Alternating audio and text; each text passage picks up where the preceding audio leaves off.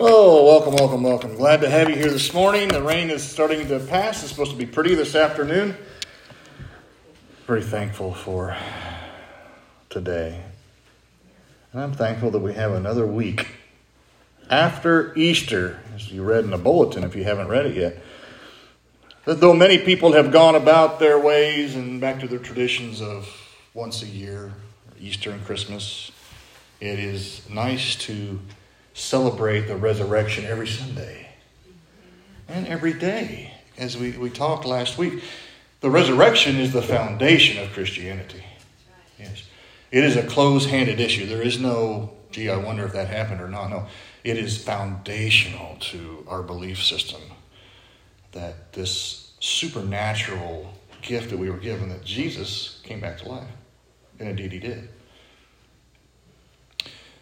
if we, uh, I love when I, when I sing, I kind of pay more attention to the words, I guess, than to my voice, but I love the, says that um, just one glimpse of him in glory. This is in verse 3. Just one glimpse of him in glory when we all get to heaven. Will the toils of life repay? When we all get to heaven, what a day of rejoicing that will be. And then it says, uh, in if you look at stanza four or verse four, I don't know what you call this music stuff. I'm not a musician. What is it called? Verse four.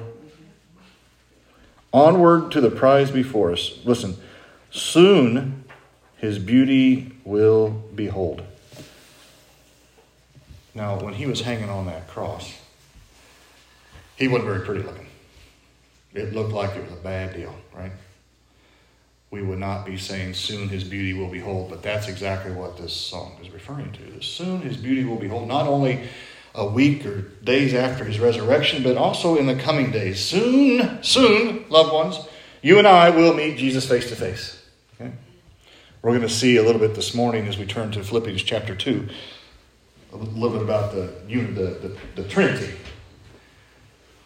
God the Father, and Jesus the Son, and the Holy Spirit, the three persons of the Holy Trinity, but one God. We can't understand that as human beings. You can try, and you can try to give different analogies, and I have done so, and I have failed. There is no good analogy here on earth that we can give. Oh, we've got some and you've got some, but I can promise you none of them work because it is beyond comprehension. How can God manifest himself in three different ways but be one God? And for all of mankind, there have been discussions of whether or not God is pluralistic or monotheistic. We have one God, one creator, Listen, folks, God is so big, so divine, so complicated is the word that you and I have to have a way to understand God, and God understands this as He manifests Himself in different forms to us. Even when Jesus was on the cross, He didn't consider Himself to be worthy of God, but considered Himself lower than God. You think, well, how? how? What, he was God. You're right. Jesus is God. And that's another close handed issue. Jesus is God. Make sense? Jesus isn't just the Son of God. Jesus isn't just the Son of man. Jesus isn't just some great philosopher or great teacher or rabbi that lived a moral life. And we can look at him like the Dalai Lama or any of these other people that uh, have lived righteous lives. No, no, no. He was much more, he, he's God. And he, he came, God, Jesus wasn't made, he was begotten. He, he found himself in the, in the form of man. And, and, and he honored God in, in his life. And then when he, when we get to that part of the scripture, we know that Jesus promised that he would not leave us, but that he would give us a helper the Holy Spirit. We didn't understand. All these things were mysterious to them, especially in the day, and they still remain mysterious to us today.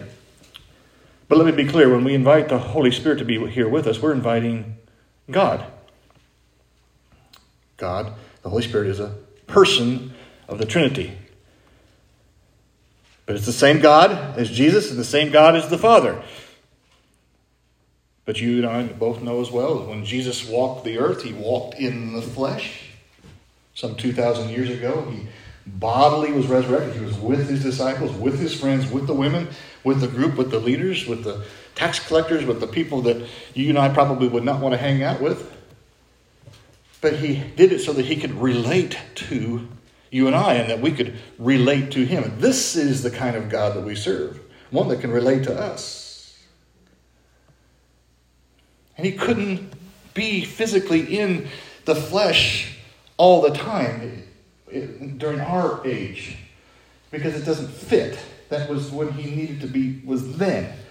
And now he left us with his Holy Spirit. It's not any less or any more, it's exactly the same. Do you get that? The Holy Spirit, we, we don't give enough credit to the Holy Spirit. The Holy Spirit is God.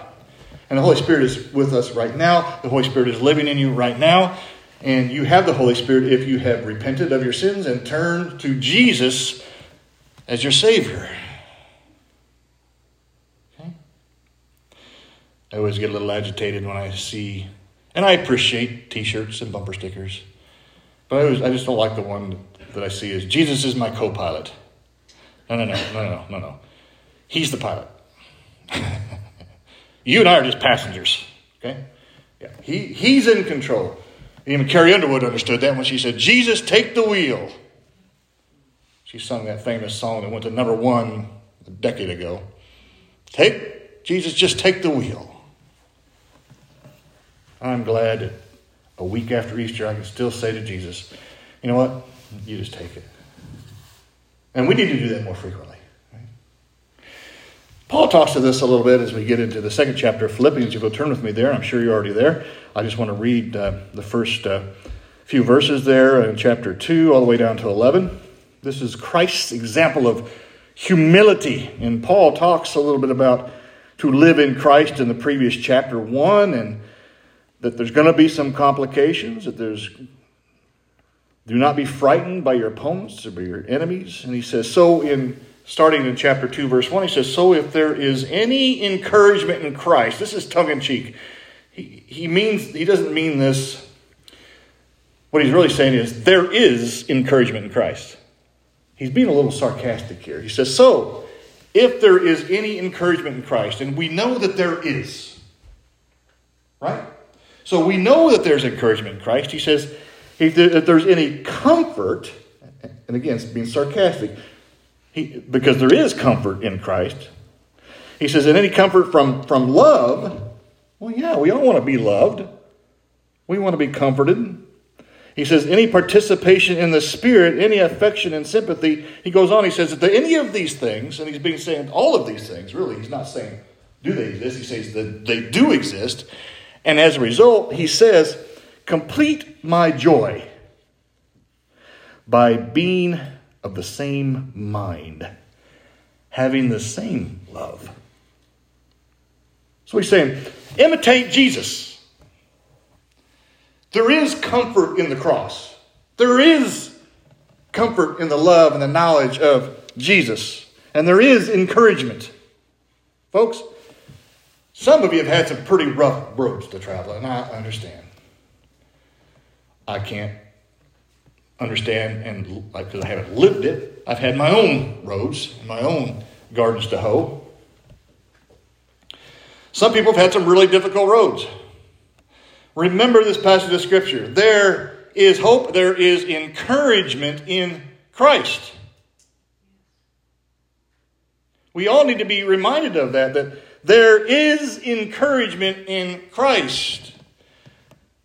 And in your prayer time and in your down times or even in your high times, you would do well to remember that and dwell on those words. That's why it is important that we read Scripture regularly memorize some scripture. It doesn't get you to heaven, it just helps you when you're here. It helps a lot because if we're easily influenced by today's world, and it's very easy to get negative, it's very easy to be very pessimistic rather than optimistic. Is your glass half full or half empty or halfway to the next one? Right? How do you look at life? Well, Paul is saying if there is encouragement in Christ, if there's any comfort in love, if there's any participation in the Spirit, any affection and sympathy to be seen, then complete my joy by being of the same mind and having the same love, being in full accord of one mind. And there's, folks, there's always multiple sermons in a set of scriptures. This one also is talking about unity in the church body. Not just talking about you individually having comfort and love and encouragement. Paul is really encouraging in this context the church of Philippi to say, listen, I need you to move forward with unity, to love and encourage, and to have each other's backs, because Lord knows you're going to screw up. And none of you are perfect. And about the time we come down on somebody for their misgivings. Careful. You're next. Learn to love unconditionally and to forgive.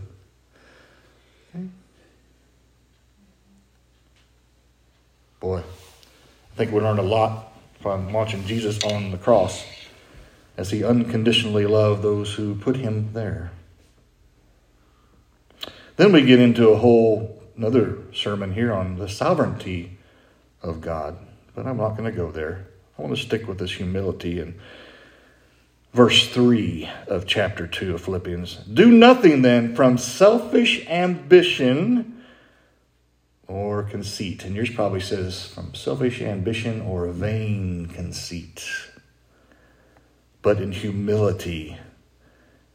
Count or consider others more significant than yourself. Oh, that's a tough one, isn't it? Folks, we, I've said it before, we, we live in a world, and maybe it's a Western culture thing. We are taught and told time and time again look out for number one you. Everything is about you, right?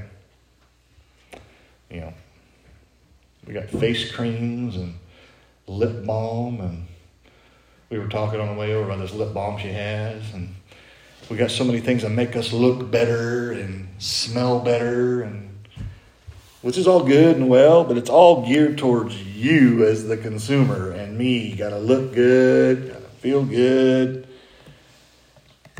There's nothing, in, there, there is no written rule that says you've got to feel good every day. That's a lie. That is a lie. And unfortunately, a lot of us base our emotions on what we perceive our life should be rather than what our life actually is. Paul is encouraging us, and God is encouraging us in all of this. When we think that way, it's very selfish. You're exactly where God wants you right now. Even if you're in the middle of a crisis, or maybe you just made a bad decision. Let me tell you something again. I can't say it enough. You do not catch God by surprise. He died for that sin too. That's not an excuse to continue sinning. Okay? So the critics who listen, I'm not, I'm not condoning sinning, but I am saying God forgave that sin too. Whatever it is that someone has done to you personally, want you to have the bigger 30,000 foot view that God forgave that person on the cross as well. That's tough. It's tough to forgive somebody when they've done us wrong, isn't it? Because we want to win, we want to be right. And it's in our nature to just get revenge. There's an old saying I don't get revenge, I get even. That's evil. That's not. That's not God. And folks, God does not work that way. God does not work that way. Listen, when you do something bad and something bad happens to you, that's not God punishing you. Be careful with that. Now, God will discipline us, but we have a tendency to think, hey, well, I did this, now God's going to do this. Stop. Nowhere in Scripture does it say that. Also, nowhere in Scripture does it say if I do this, then God's going to reward me. No, it doesn't say that at all. I give $100 today, and tomorrow I'm going to get a, a check in the mail magically for $150. Doesn't say that. Doesn't say I'm going to have not going to struggle paying my bills at the end of the month because I'm human. I live on this. It doesn't say that. What it does say though is if there is any encouragement in Christ, and there is, then that's where you put your faith. There's times when all of our lives feel like they're falling apart at times, right? Paul is reminding us, God is reminding us, let each of you not only look to his own interest in verse 4, but also to the interest of others. There it is. Folks, I, have been the recipient of this, and you are phenomenal at taking into account the interest of others. I hope that is your call outside the walls. It's becoming increasingly more and more difficult to care about other people because there are so many demands on us individually, aren't there? And it's kind of designed that way. Julie and I were meeting with a gentleman yesterday, and one of the topics was, you know, we're just, we'll do this when we get done with, you know, our PhD. We'll do this when we get done with the kids in college. We'll do this when I get through my audit. We'll do this. Folks, if, if you wait, there's always going to be something else. So, how do we love God, love others, take care of others, when we feel like all we have to do is take time for ourselves just to get through the day. Some of you are struggling with foot pain and neck pain and back pain and emotional pain, whatever it may be. And that in itself is enough for me, right? One of the quickest ways, I'm just going to give you this is not in the, maybe it's in the Bible. One of the quickest ways to get out of your doldrums, to feel better about yourself, to do something for somebody else. It really is. Something little. Notice that with people. But I will warn you, as we read in Scripture once before, maybe it was last week or the week before, if you serve others okay, with a willing heart, with the expectation of getting something back, you're going to be sorely disappointed. Many people will not react. Many people will not say thank you. That is not an excuse to not to continue to serve them.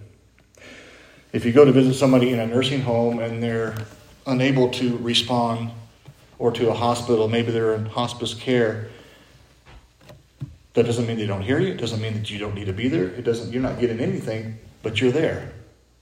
Keep going. Keep asking. Keep talking. Keep praying. You do something good for somebody, don't go tell somebody you did something good for them. Keep it to yourself. God loves a quiet mouth. God loves for us to do things behind the scenes. Don't do it for your glory, do it for the glory of God. So, verse 4 let each of you not only look to his own interest, but also to the interests of others.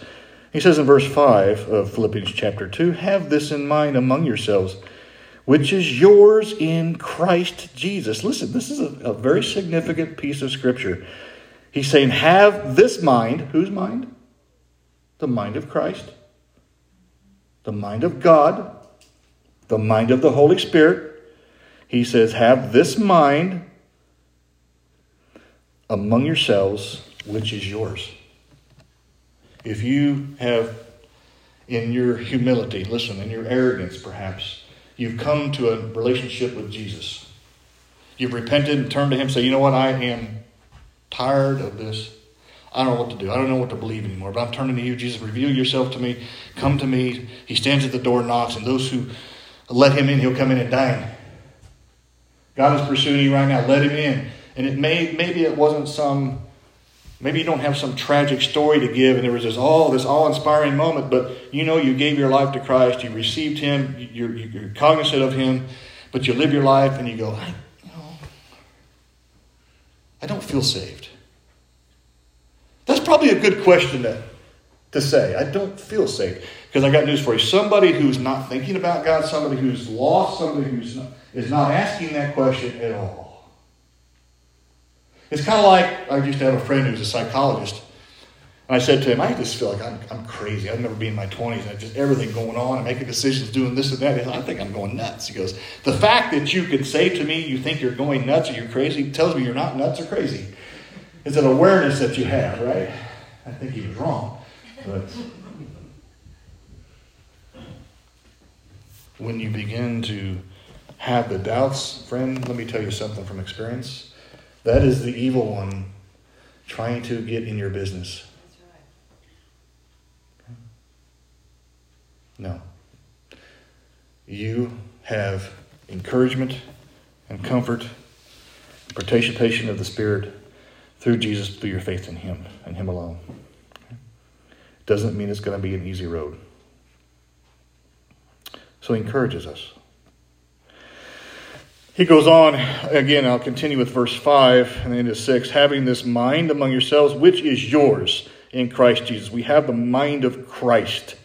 He says, Who, in verse 6, though he was in the form of God, did not count equality with God a thing to be grasped. And there it is. Jesus himself did not count equality with God a thing to be grasped. Here's Jesus, here's God in the flesh. He himself says, counting equality with God the Father is not something that can be grasped. He couldn't lay hold. He should That part of Jesus was the man. Jesus was fully human and fully divine. So he felt and went through all of that which you and I have gone through and are going through, but he also has a larger perspective to know. See, Jesus doesn't just have faith, he knows. Jesus is the uh, Jesus is the focus of our faith. Jesus is who we have faith in when Jesus was here on the earth, even he humbled himself and found himself in the form of a man and not be able to grasp God. So we can't comprehend that, can we? It's so hard. And I, I can't think of a good way to put it except that God is awesome. And God loves us so much that he sent his only begotten Son, not created Son, God, Jesus wasn't created. God, Jesus didn't just make Jesus. God didn't make Jesus and send him to earth. No, no. Didn't work that way. God came to earth. Yet, because God's so big, He's still in control of the universe. And He's still with us. And Jesus is with Him because Jesus is God and God is the Father, and they're all the same. And then they're up there, and now we have the Holy Spirit. that sounds crazy. That's what's cool about the Bible, is as we talked about all the witnesses and the testimonies given in the Bible about women, and we hear some of the, the bad news, and we think, why would you put that in there as a testimony to make us believe in Jesus? With, it's riddled with all these. That's exactly why. Because God always gives us the truth, doesn't try to make it look better than what it is. He says, here's what it is. I know that you don't understand that I'm God the Father, I'm also the Son, I'm the Holy Spirit. I know you don't understand that, but I'm going to tell you anyway. I'm one God. And we go on to find out more about Jesus and this, this manifestation of Jesus himself, God in the flesh. He emptied, this is verse 7, he emptied himself by taking the form of a servant and being born in the likeness of men. God chose to empty himself and take the form of a servant. Holy mackerel. Oh, man. I mean, I, I, I can't even conceive of that. the creation, the, the creator of all of us, came to visit us in the form of flesh to die on a cross, all of that was by decision. All of that was planned. All of that was prophesized. Everything that they said was going to happen has happened. Everything they say is going to happen is going to happen. I don't think I, if I were a betting man, I'd go the other direction on that one. He emptied himself, took the form of a servant. In verse 8, and being found in human form, he humbled himself by becoming obedient to the point of death, even death on a cross. Not just death, but a nasty death, really bad death. Wasn't going to look so good for those folks on that day. Looked pretty bad. There was no hope. The sky was dark. The veil was torn from top down. The thunder cracked. The earth shook. Jesus died. It is finished. It is done. He surrendered his soul. It was his choice at that moment, at that very second of time, the perfect time and place, he died for you. Can you imagine what it would be like today if Jesus had come to the earth today with the way we cover society? and media, there would be many, many more lost souls than there already are. Thinking about doing a, a book or something on modern day battle, modern day Tower Babel today. We pump ourselves up, we lift ourselves up to be like God in every which way we possibly can as a community, as a society, as a world. We just keep building the tower higher and higher and higher. We've got all this communication, all these satellites. We know I have all this knowledge, and we're not any closer than God than we were 2,000 years ago. In fact, if anything, we're further away. The modern day Tower of Babel, right here in America. We think we're so smart. We think we're God. We think that all roads lead to heaven. I'm telling you, folks, Jesus is the way, the truth, and the life, and no man comes to the Father but through Jesus Christ and Jesus Christ alone. Amen? And I know that sounds narrow minded, but it is the truth. And it says in verse 9, because of this, because of this death, because even death on the cross, we'll finish out here. It says, Therefore God highly exalted him and bestowed on him the name that is above every name bestowed on him, not you, bestowed on him. Who? Jesus. The name above all names, he says, so that the name of Jesus, every knee should bow in heaven and on earth and under the earth, and every tongue confess that Jesus Christ is the Lord to the glory of God the Father. Every living creature will confess now or later Jesus is Lord. And they will bow to Jesus. Those who have already gone before us know that to be absolutely 100% true. And it is true. There's a much better place. And we'll talk about heaven another time. But thank you for being with us this morning. It's a glorious to celebrate one week after Easter. We can celebrate the Lord's resurrection. He's here. He's with us. His Holy Spirit is with us. He's present with us. He's no different today than he was then. And he's here for you and he's here for me. Okay? Yeah, I love you and so do I. Let's pray. Heavenly Father, thank you for this day. Thank you, thank you, thank you for your Holy Spirit to be present with us here, just like you were present with the disciples in the day. You have your Holy Spirit and you're with us right now. We embrace that. We, we welcome you. Come home with us, Lord God. Guide us. You are our pilot. You take the wheel. You take the controls, Lord. You are in charge, Lord. And may we experience you in our walk daily as we look for you. We invite you in, Lord. May we be a people that are willing to daily say, Lord God, Help me. Show me. Lead me.